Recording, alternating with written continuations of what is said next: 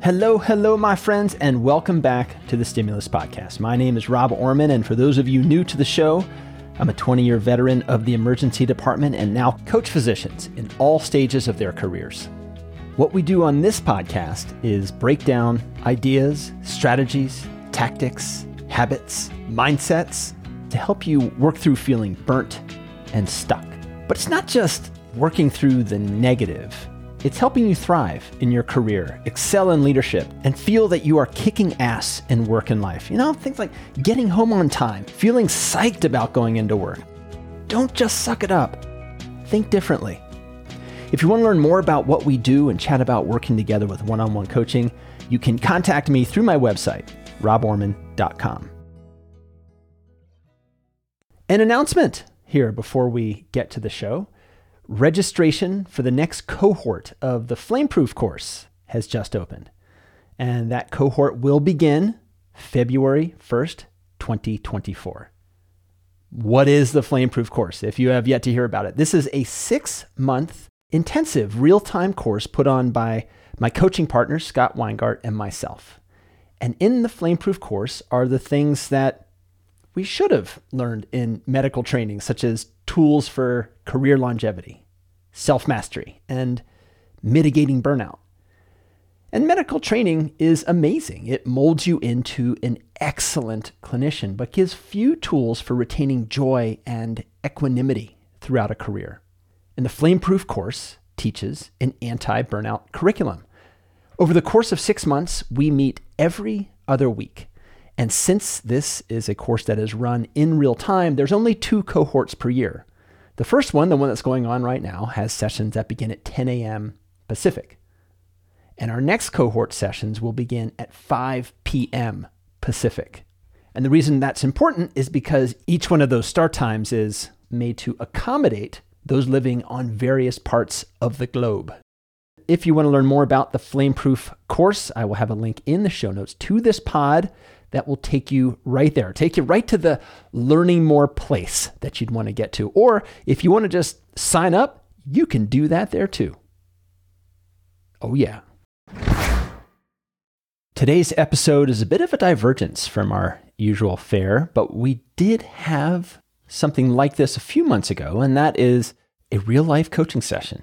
This is a real doc with a real challenge who wanted to work through it. And what that challenge is, is he felt he was spinning his wheels mid shift in the emergency department. He was overwhelmed, getting behind, and in the end, getting home later than he wanted, and also just absorbing a lot of stress. I mean, this is such a common situation. I work with so many clients on this.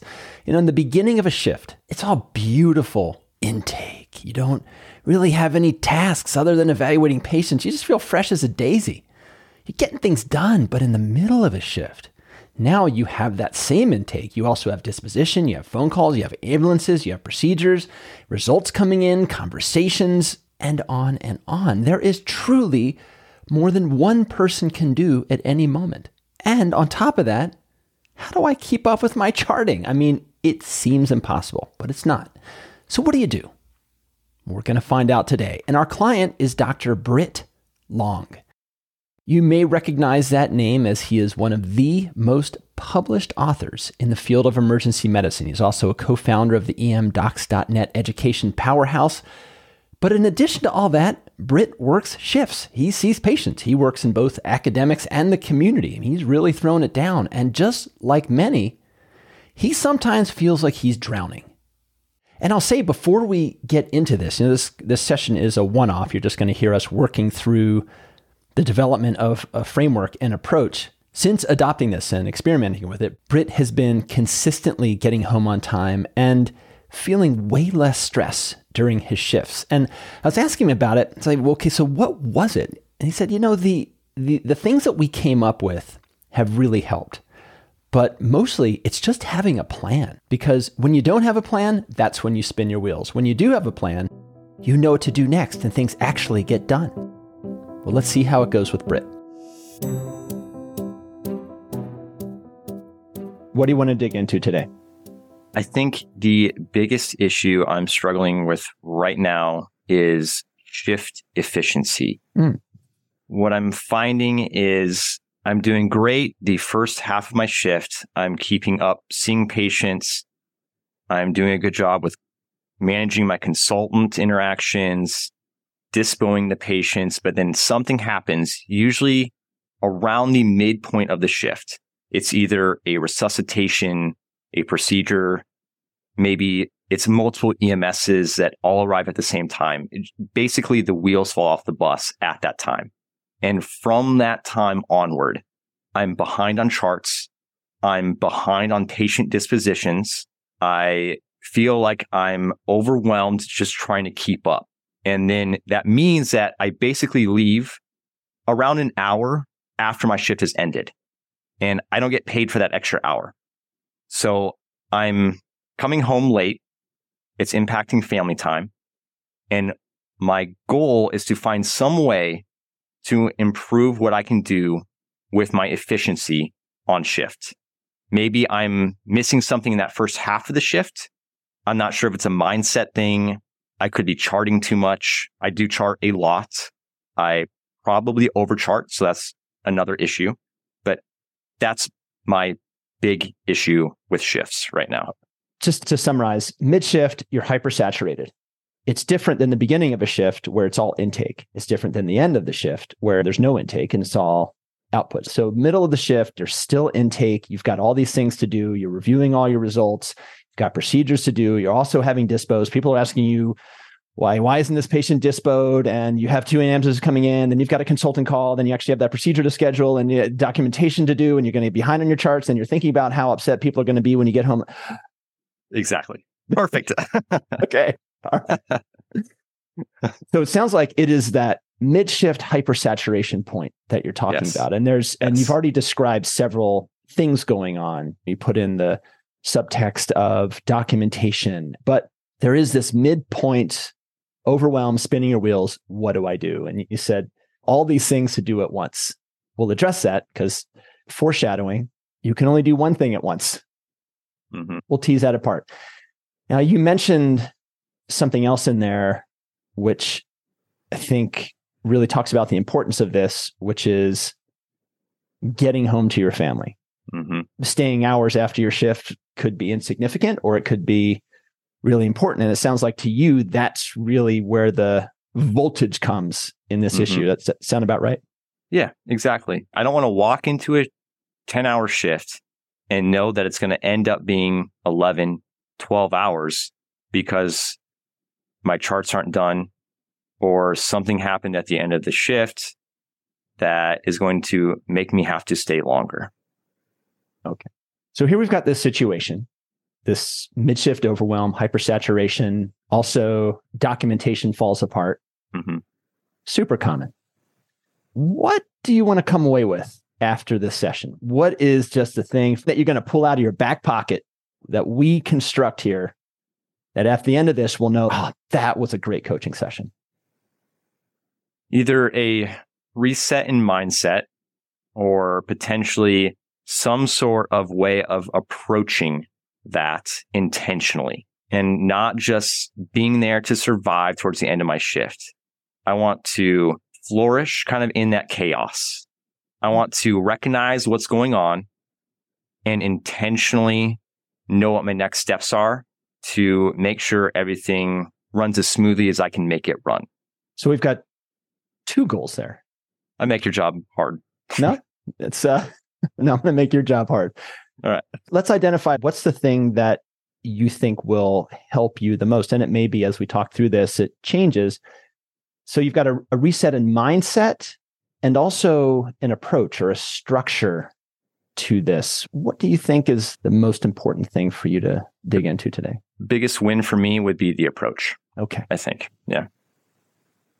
All right. So an, an approach for this moment mm-hmm. of mid shift overwhelm. Mm-hmm what would be different in your life having worked through this or having an approach to this? When I go beyond a set time, so like say a shift is 10 hours and I'm there for 11 hours, that is a issue for me because it feels like it's eating into something else that I should be doing. And that's for me, family time. Like after a shift, I want to go spend time with my family. And uh, it's causing unhappiness ultimately. You describe this angst about wasting time, that this precious resource is not being used properly. hmm What does your wife think about this?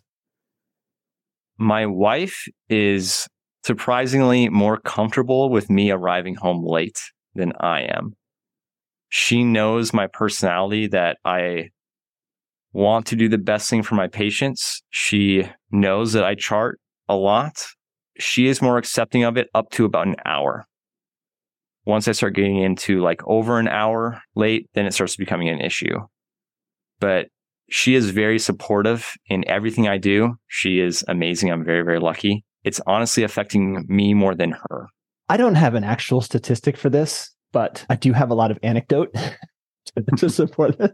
What if I said a national survey has shown that physicians who document, like Brit Long, on average stay an hour and 45 minutes after the end of each shift? How would you think about getting out an hour after your shift's over if you knew that? I want to say that I would feel good about it because I'm beating the average, but at the same time, I'm still getting out late. So it's still impacting time with family.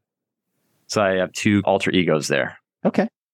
Let's just look at this from a few different angles. In this particular emergency department, how long before the official end of your shift, your paid time? Although it's all RVU, right? So that you're you're paid only for the patients you pick up. I get an hourly set rate. Okay. It's not a lot. It's primarily RVU based and you don't turn over patients for the most part. Mm, so there's no the system. sign out. Yeah. You have that big intake portion and then you're trying to like kind of wrap it up that last hour, two hours. But if you're having to transfer patients, that could definitely cause major delays, especially if you don't have beds in the hospital. Mhm. If you end up trying to pick up some patients because, you know, you have everything under wrap, you're still there, you're like, I'll go see, you know, one or two extra real simple things. And you've been there. An ESI 4 or that green chart is not necessarily a green chart. And then you're kind of stuck. Yeah, that, that ankle pain, yeah, an ankle is the classic, Uh-huh, ends up yeah. being septic arthritis. exactly. Exactly. Yeah. Yeah. Or You're it's a like, DVT. Oh, crap. Or, Yeah. Yeah. So, how long before the end of your scheduled time are you expected to pick up patients? When's the cutoff? It's variable and it's very dependent on the person. I used to pick up up to about an hour and that was even complicated patients, which definitely made things worse. Okay. That definitely compounded how long I had to stay. Because by the time you have labs, imaging, even if it is a super efficient technician who's doing your CTs, you have a great radiologist, you have a great lab, you're still not going to have stuff back for 40 minutes. And then if you have to end up admitting the patients, you have a call out to someone. Even if they're fast, it's going to be five minutes. And that's best case scenario. Honestly, most of the time, that is not the case. So it's easily two hours. And if you have to transfer the patient, then it's easily three hours. So, now your last shift, what is it that you use as your cutoff? So last night I used two hours for my cutoff and I was able to leave about 40 minutes after my shift. I had a bunch of charts that I had kind of put in a couple sentences on, but they were not great. I had already discharged a bunch of patients. I had to come back to those charts. So that's basically what kept me. I had all my consultants done. I had all of my patients admitted appropriately. I had everything dispoed by the official end of my shift but I ended up staying to do my charts because I hate leaving charts to do later at home. Drives me insane. So, Brit is bringing up a few areas, a few different things that we could potentially work on as far as helping him get home on time. What I'm going to do is just mirror all of this back to him to make sure we're still working on what he said he wanted to focus on for this session. Because sometimes as you talk through it, you start really thinking about it and processing it, and it changes. Let's see where we go. You're talking about a couple of different things here. One is closing time. Mhm. Mhm. And how do you want those last few hours of your shift to look? And I think we can dig into that. And that is definitely something to structure is how you approach your closing time and then also how that fits in with the ethos of the group. And it's different for everyone. You know, some Mhm. groups you'll be picking up patients to the end, but then that's a sign out culture. hmm hmm And then we've got mid shift overwhelm. So I want to make sure that we're still cool for mid shift overwhelm, or do you want to shift more to closing time? I'd rather do mid shift overwhelm Okay. because that's where I think a lot of this stems from. Is I just get behind and then everything just compounds, pushing everything towards the back end of the shift. Okay. And there is a mindset here, which is your expectation versus your aspiration. Mhm. You have this expectation that you are going to get out an hour or within an hour after the end of your shift. hmm But we all know that there's only so many things that you can control within that. Mhm. I just want to plant the seed for that. And this is something for you, this is something for your wife, is understand that that is aspirational. Mhm. It's an aspiration to get out an hour before your shift is over. If it is your expectation, because there are aspects of that that you can't control, such as you mentioned, if you want to transfer a patient, you have to call 17 different hospitals to accept, and then this, this, this, and that. Yeah. That is beyond your control. Yeah. So expectation versus aspiration, we we need a polarity reversal. Mhm. Before we get into the framework for midshift to overwhelm, let me see how that lands with you. I like it talking about it now when I'm not on shift. Mm-hmm. It's always more of a struggle to kind of reset that when you're in that moment. I, really do like that. I'm just going to have to be intentional and maybe put like a reminder, probably like a piece of paper on my computer and just Yeah. have it ready to go. And if this only exists within your own head and you're not discussing it with the other person who's involved with this, your wife, then it'll go nowhere. Yeah. And I'll tell you, Brit, this is hard and it is continual work. hmm That aspect, that inner dialogue of, ah, I'm getting out an hour and I should be, I should be out an hour before is going to continue to pop up. So it's constant work and it's constant attention to maintain this. And then, you know, I see those docs and they get out right on time. Their charts are done. They have like one psychiatric turnover or, you know, like no turnovers. How do they do this when I, my shift ends and I'm staying extra? So we've got this goal of a framework for an intentional approach to midshift overwhelm, to flourish and not just survive. And the aspirational goal here, or the downstream effect of being able to get out of your shift within an hour after your shift is scheduled to be done. Absolutely. And so there's structure to be built here for an approach to the overwhelm. But what I'm hearing is that documentation is one of the main things that comes off the rails Yes, this time. All right. absolutely. Yeah. Anything. there's too much to do. I, I, I've got this other thing to do and I can't document. Yeah. So I end up trying to free beds open because I want to open beds. So I have to dispo that patient, but I end up not having that chart completely finished. I have the Mm. disposition portion filled out. I maybe have a HPI done, maybe a line on the MDM, just so if I have to come back, I can remember what was going on. But then that chart is essentially unfinished. Okay. And so when I've dispoed all these patients so I can get more patients back into the beds, then I have completely new charts to start. And I'm already starting behind on my others.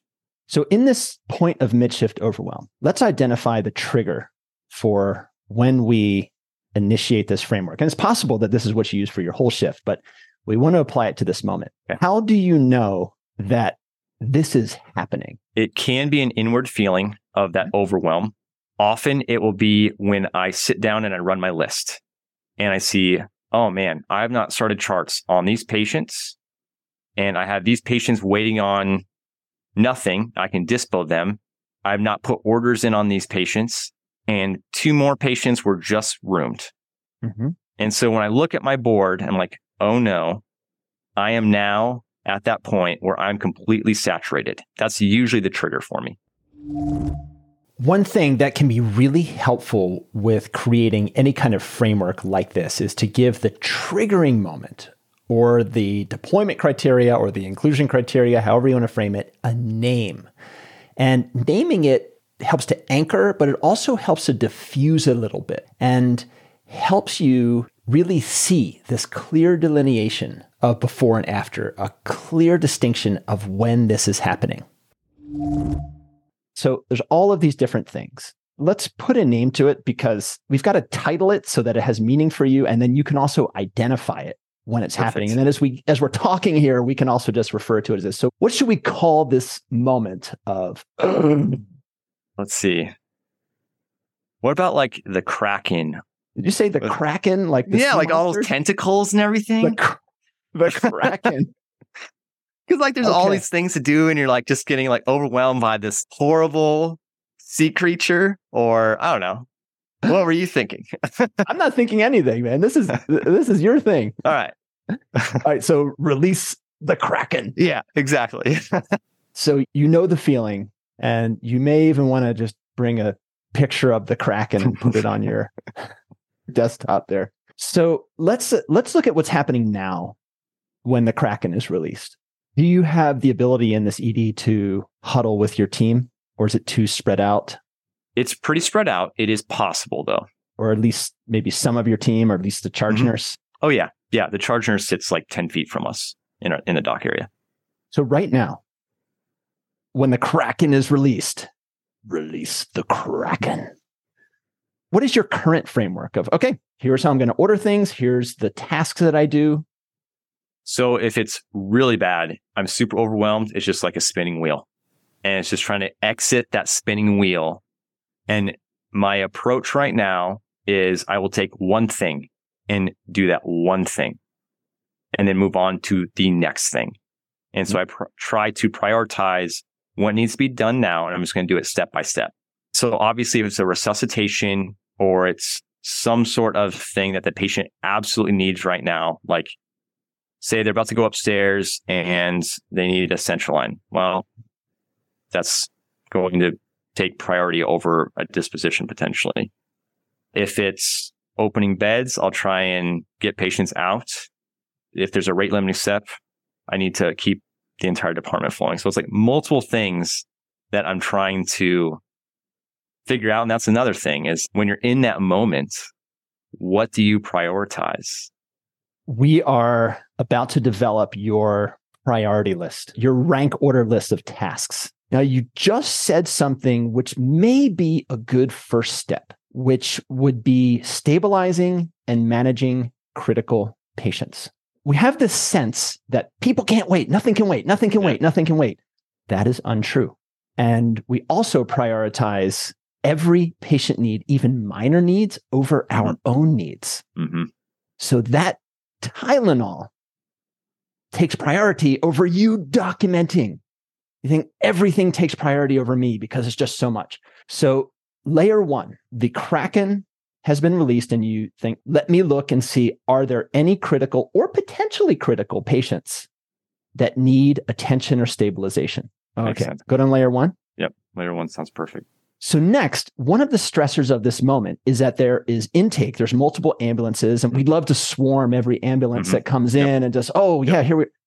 That's not realistic because there's just too much to do. In the beginning of your shift, that those first five ambulances, oh, they're swarmed like crazy. Mm-hmm. but now that might not be possible.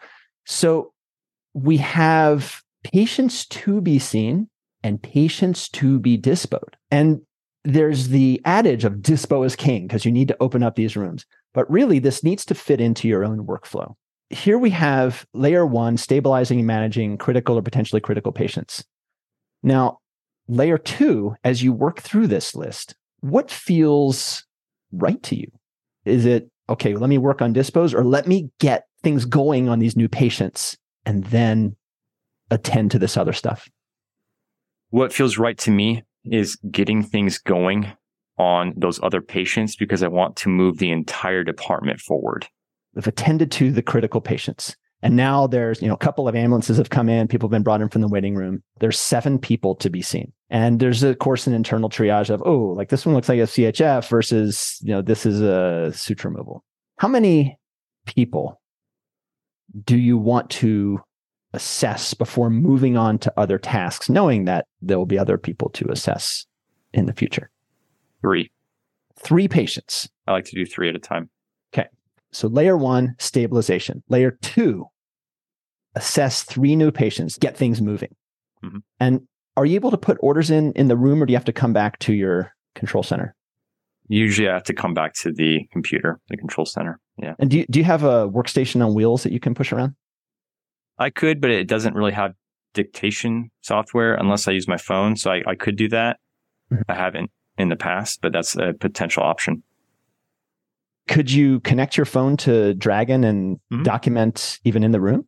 Potentially. I will be honest though, I feel super uncomfortable doing that with patients because I like to sit or kneel with patients. I like to be at their eye level Mm-hmm. and I like to devote my full attention to them without electronic devices in the room. One of the things we want to integrate into this is documentation into the flow. And Okay. some of this will take you out of your comfort zone because this framework is going to be new. We don't want to add too many things, but let's see how we can put in an H&P and a skeletal MDM on all of these new patients. Okay. Is there like a bedside computer where you can put in orders? There is a computer on wheels. I could bring that into the room. Yeah. Okay. So if you can walk into the room. Hey, I'm Dr. Long. Thanks for waiting. I'm just going to open up my workstation here so that we can put in some orders later. Give me just a sec while I log in. Okay. What's going on today? Or whatever. And they start giving you the H&P. You're not engaging with their computer at all. You're just kind of taking it all in. And then if it's all right with you, I'm going to start your chart and I'm going to do this in front of you and let me know if I'm missing anything. This is really uncomfortable the first Mhm. 50 times you do it. it just takes reps. So here you go. You if you can connect your phone and this this is just going to be one option. You connect your phone and you dictate in the room. And 54 year old woman presents emergency department with right sided pleuritic chest pain. And then you ask the patient, anything I missed in there? And they're like, wow, you were talking so fast. I don't even know. Okay. Now I'm going to put in your orders. I'm ordering a chest x-ray and some blood tests. And then you set your expectations. Now you have an H&P and skeletal MDM on that patient. It does take a little more time and other people are going to wait. The question is, do you front load your documentation or do you backload? And what happens when the Kraken is released is that's when the backloading starts. Mhm. Yeah. So throwing down an H&P on that patient, putting in the orders in front of that patient, and we're going to look at a couple options here, and then you go on to the next one. I've just given Brit some suggestions to fit in documentation to build this into the framework of what happens during midshift overwhelm. But this really has to work for Brit. It has to be possible with the resources in his ED as well as his cognitive flow. We're going to pause for just a moment to check in with Brit and see how all of this sits with him. So let me pause and see does that sound feasible? Yeah, it's feasible. Okay. It's going to be an adjustment, like you said. What needs to happen for you to have your phone linked to your hospital's Dragon? It's very simple. I already have an app on my phone because sometimes if we have APPs, computers are kind of at a premium. So sometimes there's other computers that don't have the actual microphone. So you can just use your phone and you have a Power Mic app Okay. given to you. That's ready to go live. I Okay. used it last night. Wonderful. One of the bits of discomfort here is that you are documenting in real time when there's other stuff to do. hmm The mindset shift here is what is the benefit of documenting in real time? Beyond all of the quality assurance stuff, this is a procedure. And this is a procedure that you do for you. Laceration repair, you do it for the patient. So let's just look at that moment. What's going to get in the way of that happening in real time? Whenever you do something like this, anticipating potential barriers is so important. And what we're doing is we're setting up anchors or touch points where Brit can organize his actions as well as keep up with documentation. Now, the documentation part, we're talking through it, sounding great, but there's going to be internal and external barriers. So, what we want to do is identify them before this gets tested in real time and think about strategies to work through them. So we had left this off asking Brit what's going to get in the way of doing documentation. Interruptions like EKGs, EMS, arrivals, orders, nurses coming asking for this, which I also have an issue with like, you know, having them wait for just a minute. That's a separate issue. If you are doing something and you're in the middle of a dictation, which is a uber focused procedure, Mm-hmm, mm-hmm. tell me what you think of this. Look over at whoever's coming up. It might be an APP who has a patient to present. It might be a nurse who has a question. And those are things you need to give your full attention to as well. Mhm. If you're doing it and you turn and say, give me just a moment to finish this, I'll be right with you. What do you think of that? I actually love that idea. And I started doing it a little bit after your Flameproof workshop. Yeah. And then I went back to my old way just because I wasn't intentional about keeping up with doing it. Mm. And now I'm back to just letting people interrupt me. Oh. And it actually did work super well that first like two weeks I was doing it. and then I just didn't let it, I just didn't keep doing it, unfortunately. But I, I do like it. I just have to be intentional about doing it. Were you a, a comic book fan growing up? A little bit. I don't know, Marvel movies, all that. Nah, I'm more of the DC guy, Oh, that's even with like all the stuff. Yeah. all right. Well, you know, Captain America. Yeah. Captain America's whole thing is a shield. Yeah. You've got your Captain America shield. The interruption comes, you have your interruption shield. Now, of course, they have to be able to break through that. It's like, oh no, there's actually a stroke that just came into room one. Yeah. Something that is really powerful with this interruption shield, which is, you know, doing it kindly of, oh, give me just a moment, I'll be right with you, is having them understand what you're doing. Mhm. Is, Mhm. oh, I just, I need to focus on my documentation. And I want to give you my full attention, preloading the expectation that you will give them a delay because Yeah. they see you just sitting there talking and documenting and think this is wasting my time. And you have this whole internal dialogue and you don't know what they're thinking. But if that is agreed upon beforehand and also that they can break in, it's almost like having a safe word, then that's okay. Mhm. Captain America Shield about interruptions. So I would, I'd almost like draw this on the back of your, I wish I, I'd give you a tattoo on the back of your hand of your shield and just like put it up. Actually, no, that'd be rude. What else is going to get in the way besides interruptions? There's also that socialization aspect for everyone who knows me. Like I, I am pretty introverted on shift. I'm extroverted. Mm-hmm. And I mean, we, we work with some amazing people and it's just fun to kind of hang out on shift. Yeah. And sometimes I am not good about being intentional about, Hey, I need to stop talking. That was two minutes that I could have used to do this entire chart. It doesn't seem like a lot, one chart, but when you keep doing it over and over again, soon it's four, soon it's five, six. And it's like all of a sudden you're at the end of your shift and you're like, wow, that's six charts that I have not touched because I spent time talking with other people when I should have been intentional about staying up on my documentation. I try to do a lot better about that. It's great to catch up, but at that Kraken stage, it is go time. And I have to be very intentional about staying on what I'm doing. We've got our first layer of stabilizing and managing critical patient, a second layer of assessing three new patients and putting down an H&P on each Mhm. one of them in real time. hmm And socialization is a barrier. That is one of the great things about working in emergency departments, working Yeah. with your team and like you work with them for years exactly. and they're great people. Yeah.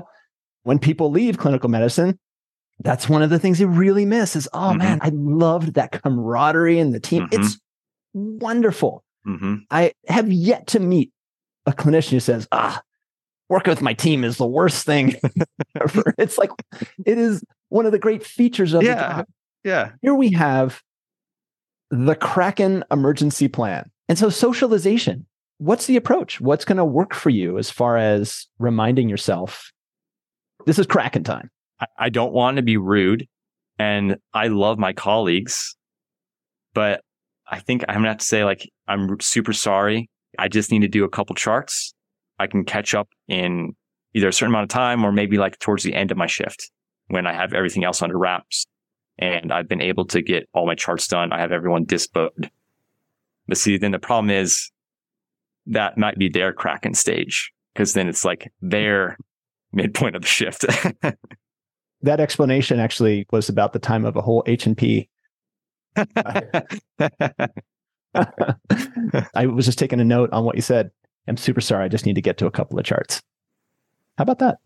Yeah, that's great. So now we've got patients to dispo and consultants to call and things to do. This is serious butt time. Time on the tush, on the cush in front of the computer. Here is the time to results review, to run the board, call consultants, and huddle with your team to prioritize because dispo is about to happen. So, layer three, and we'll see if this all works for you. Batching results, running the board, team mm-hmm. huddle. Team huddle must happen with the Kraken if it can, or at least charge nurse huddle to yeah. even just say it out loud and have them yep. start helping yep. you. And then calling consultants. You think about that as layer three? Yeah, I love it. Okay. Because that will address where are we waiting or like what's holding back a patient to. So it addresses them coming and potentially stays off further interruptions as well, because now they know the plan. One of the big challenges here on this moment, because there's actually a lot of steps in the third layer, but it, it's all back when you're at the mothership. Mm-hmm. You know, you're just, you're not having intake, you're not doing procedures. Here's my computer time. You can put out eight consultant and hospital calls and they all come back at once. Yep. So, how many consultant calls at a time do you want to put into play? I honestly feel pretty comfortable with like four to five because I know most of the time they're not going to call back all at the same time. Mm-hmm. And if it's the hospitalist, a lot of times they'll be taking two or even three of those patients. Mm-hmm. So at, we can just knock off three of those patients right with that one consultant, the hospitalist. If it gets over that, then you run into the risk of them all calling back at the same time, which like I, I hate keeping consultants waiting because mm-hmm. you know their time is valuable and they're assisting in the care of the patient. And if they called back quickly, they're respecting my time because they called back very quickly. I want to be able to talk to them quickly as well. All right. So we've run the board, huddle, put consultant calls out there, and now it's time for dispo. Mm-hmm. And it does happen in the middle of the shifts that you have six dispos at once. Mm-hmm. Oh, yeah, definitely. Discharge outside the ED, to go home, to transfer, to admit. Yep. So, in this fourth layer, this fourth Kraken layer, how many dispos do you want to address? I would shoot for three. Let's stress test this three. So, patient dispo and three, which includes any patient leaving the ED.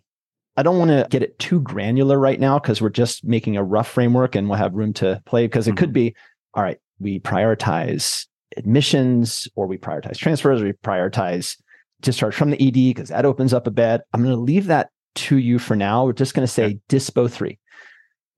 At this point, when you dispo a patient, this is your second touch point for documentation. So here you have your NSTEMI who's getting admitted to CCU or wherever they get admitted in that shop. You're going to document and you may not fully complete it. It may be something that you want to you know read over, but to the best of your ability, your results reviewing because mm-hmm. you've already results reviewed. Because when you look at what's back, then you know who to dispo. Mm-hmm. So you finish it up and you close the loop on the encounter, and then you free up the mental space to focus on new patients. Mm-hmm. mm-hmm at this time, this is, you know, we are talking about doing intake and throwing down H&P. This will be the absolute hardest moment to document in real time. Yes. And this is often the time where I let that chart just lag. And I'm like, I'll do it later. Okay. And that's where I get behind. What's happening there with I'll do it later? So most of the time is this patient's ready to discharge, that patient's admitted. Like I've already you know, put the bridge orders in or whatever. I'll do the chart later. Mm. I'll just let it sit aside. This was made. I can just take that patient off my like mental list for now.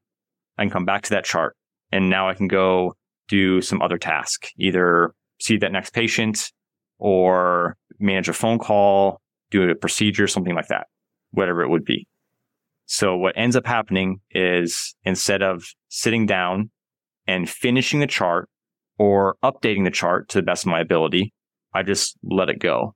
Mm. And then I come back to it at the end of shift. And then you're kind of like, oh man, all these charts.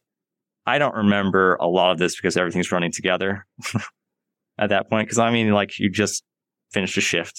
You're tired. I had three 84 year olds with abdominal pain, all named Kevin. Or, or dizziness.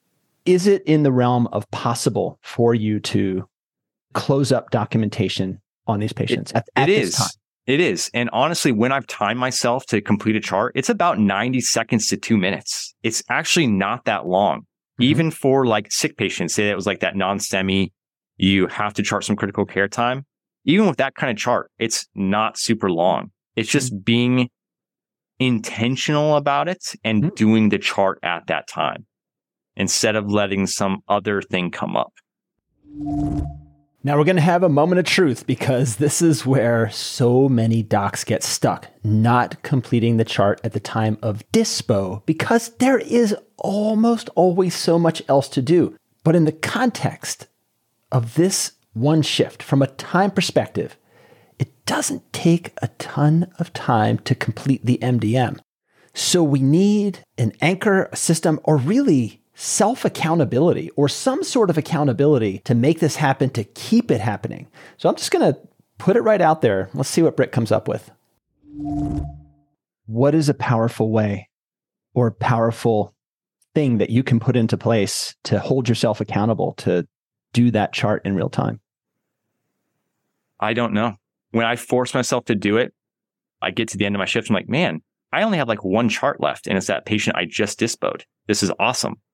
And then I look back, I'm like, oh, I was like super on my game at forcing myself to do this. It's almost kind of like, I don't want to say lazy, but I kind of feel like, eh, I'll just take care of the chart later. You said something in there that I want to pull out. I want us to look at it. Here it is. We're just, we're looking at the, this thing floating between us. I force myself to do it. Yeah.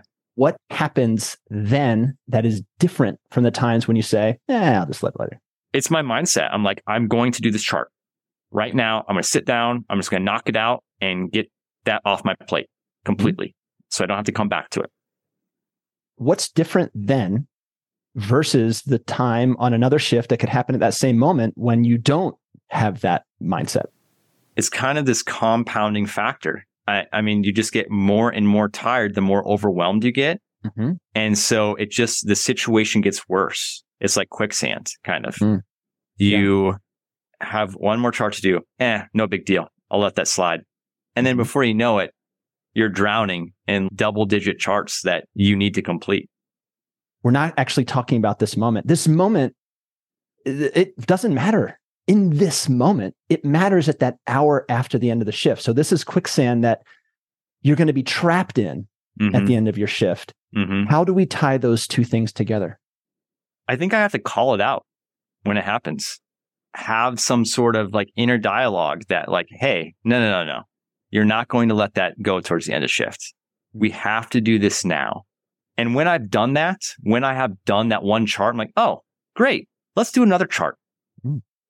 And before you know it, you have no charts left well, let's put something into place and try it. We're putting a whole framework here with little some little micro elements, mm-hmm. but we're identifying the pain points, the pool of a black hole away yeah. from doing this. So here you have this quicksand moment of not doing that one chart. It's a slippery slope. It it builds. It's a catalyst. So you said to call it out. How might you do that in real time? Like how could you see, keep yourself accountable, or how could you remind yourself? So I think one of the ways I could do it is look at like maybe the seven or eight hour mark of my shift, say it's a 10 hour shift, and look to see what my charts are like. And there's one part of our EMR where we can see kind of like all the patients that we've dispoed, and it will show you like where your documentation is. And so I think if I set a strict time limit, maybe I, I think I'll, I'll just probably set an alarm on my phone into that shift and that will be my time to check on my charts. And if I have not done charts, I'm going to sit down. I'm going to do two of them because that is three to five minutes for two charts. I'm going to show you something. I'm going to open up our whiteboard here. All right. And I'm going to show you what's going on in this moment.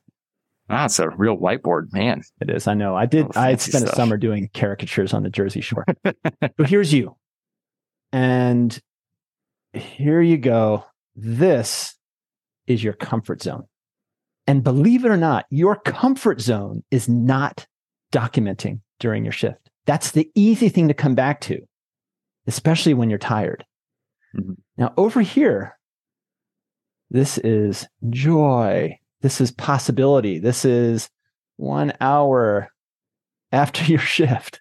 If I do my chart, I can get there. But what happens is you have to work through this wall of pain. so, in these moments at the seven hour mark, you're in your comfort zone. It's like, okay, I'm gonna document my chart. I'm gonna. Do, it's like, oh god, it's just it's just too hard. I'm gonna. I'm not Yep, gonna. yep, I'm not gonna do it. I'm Yeah. coming right back to my comfort zone. This is going to hurt to do this chart. You're going to have to go through this wall, the wall of pain, to get to that point, that joyous point that you described. That oh, it's the end of my shift. I got my charts done. Here's your bubble, your comfort zone bubble. Know that this wall will be there Mhm. this wall is the fatigue. This wall is the accumulated tasks. This wall is everything else that you have to do. Now, if there's critical patient, you got to go manage it. That's not Yeah. this. This is, oh, everything's kind of quiescent or things are working, you know, people are waiting. Yes, but here I to do this procedure for me, I'm going to have to work through this pain or this discomfort. How does this imagery land with you? This is perfect because that's a perfect representation of my inner feelings of when I have to address these charts. Okay. This will be a lifetime of work. 20 years in, even knowing that this was a thing I was going to do, I still felt the pull of coming back to the comfort zone. Ah, I just, I'll just kind of do this thing and not get back to this chart. It's always going to be uncomfortable. For some people, it's not. They're just like, oh, whatever, I'm just going to do my chart. Yeah. For you, it is. Call out the quicksand. No, it's going to hurt. Can I work through that? It is continual work. So here we have our layers. We have our first layer, stabilization, our second layer, assessing three new patients, our third layer, batching results, running the board, the team huddle, Mhm. delegating, calling consultants. Fourth layer, patient dispo on three with documentation. Wow, 90 seconds to two minutes. Amazing. When you think about that time, that's less time than you're drooling, staring at that lactate, wondering how important it is. Yeah. is. Exactly. Yeah. Or just like thinking about what my next thing to do is. Speaking of next things to do, we have procedures. There's never a good time to do a procedure. Just never. You're the rate limiting step. Mm-hmm. Mm-hmm. So, one of the pools that keeps you from doing procedures is that new patients have come in. Mm-hmm. Also, that there are disposed to do. Mhm. If you have a, let's say, I don't know, what do you want to do? What do you want to say? You want to say a LAC? You want to say an LP? You want to say central line? Yeah. What's Say say a lac because that's going to be the most common thing that we have to address. Great. It's a lac. Yeah. So laceration and repair. You see that laceration. What's going to pull you away from doing it? What are all of the things? Really, any sort of interruption can cause an issue. Or the thing that I struggle with most is making sure everything is there at the bedside, so I don't have to make multiple trips. So what I've tried to do for all my procedures is ask a technician or one of the nurses, like, this is what I need. Can you bring it to the bedside and either come grab me when you have everything ready and the patient's ready for this procedure and I'll knock it out or just put it in the comments on our tracking board and I'll be right there. So I've tried to delegate kind of them doing all the supplies, all the equipment, bring it to the bedside, having the patient mm-hmm. prepped, ready to go. And then I can go in, I can do the procedure and get everything done and they're out. Sometimes it's, eas- it's a little bit easier said than done. Before you go into do this procedure, do you want to get things going on people you haven't seen? Yeah. So if I can, I want to get orders put in so everyone's course is moving forward. Okay. And if I can make an easy disposition, so like I can discharge a patient, I want to discharge that patient. Mm-hmm. But the pull is to discharge that patient without doing the documentation because I have that procedure hanging over my head at that point. What I've tried to do recently is like if it's an ankle sprain or something, something like super easy, do the documentation on that and then I'm done. But if it's mm-hmm. more complicated patient, say I've admitted them, I'm going to let that chart slide, unfortunately. When you come out of your procedure, mm-hmm. Would it be in the realm of possible to address those sliders that yeah. you let go? Yeah. While I'm doing that chart, absolutely. The fifth layer, your rate limiting steps, completing procedures. This is why after night shifts, you end up having like two LPs because mm-hmm. it's like, yeah. oh, I just, I let them wait yeah. or whatever. You're blocking out the time. What can't wait? We know that you're going to retriage and say, are mm-hmm. there any critical crashing patients? Is there critical patient intake? Mm-hmm. Are there any things I need to attend to so I don't get interrupted? And granted, you're going to be doing this laceration and an EKG is going to be put on that patient's leg for you to look at. It's just going to happen. Yep. What I heard you say, if there's new patients, you'll kind of do a little thin slice on mm-hmm. the computer and put in your orders for the ankle sprain or the nursemaid's elbow. Okay, bump, bump, bump. I'll document that. But if there's something complicated, if there's a procedure, maybe let that slide. And then when you're done with the procedure, document procedure, and then you address the slider. Correct. What are we incomplete on for this structure? I think we've hit my big areas of or my big obstacles on shift because we hit the mid the mid shift issue of what we need to be thinking about in terms of priorities when we get to that mid shift Kraken. And we talked a little bit about the quicksands with the documentation. Those are my big things. All right.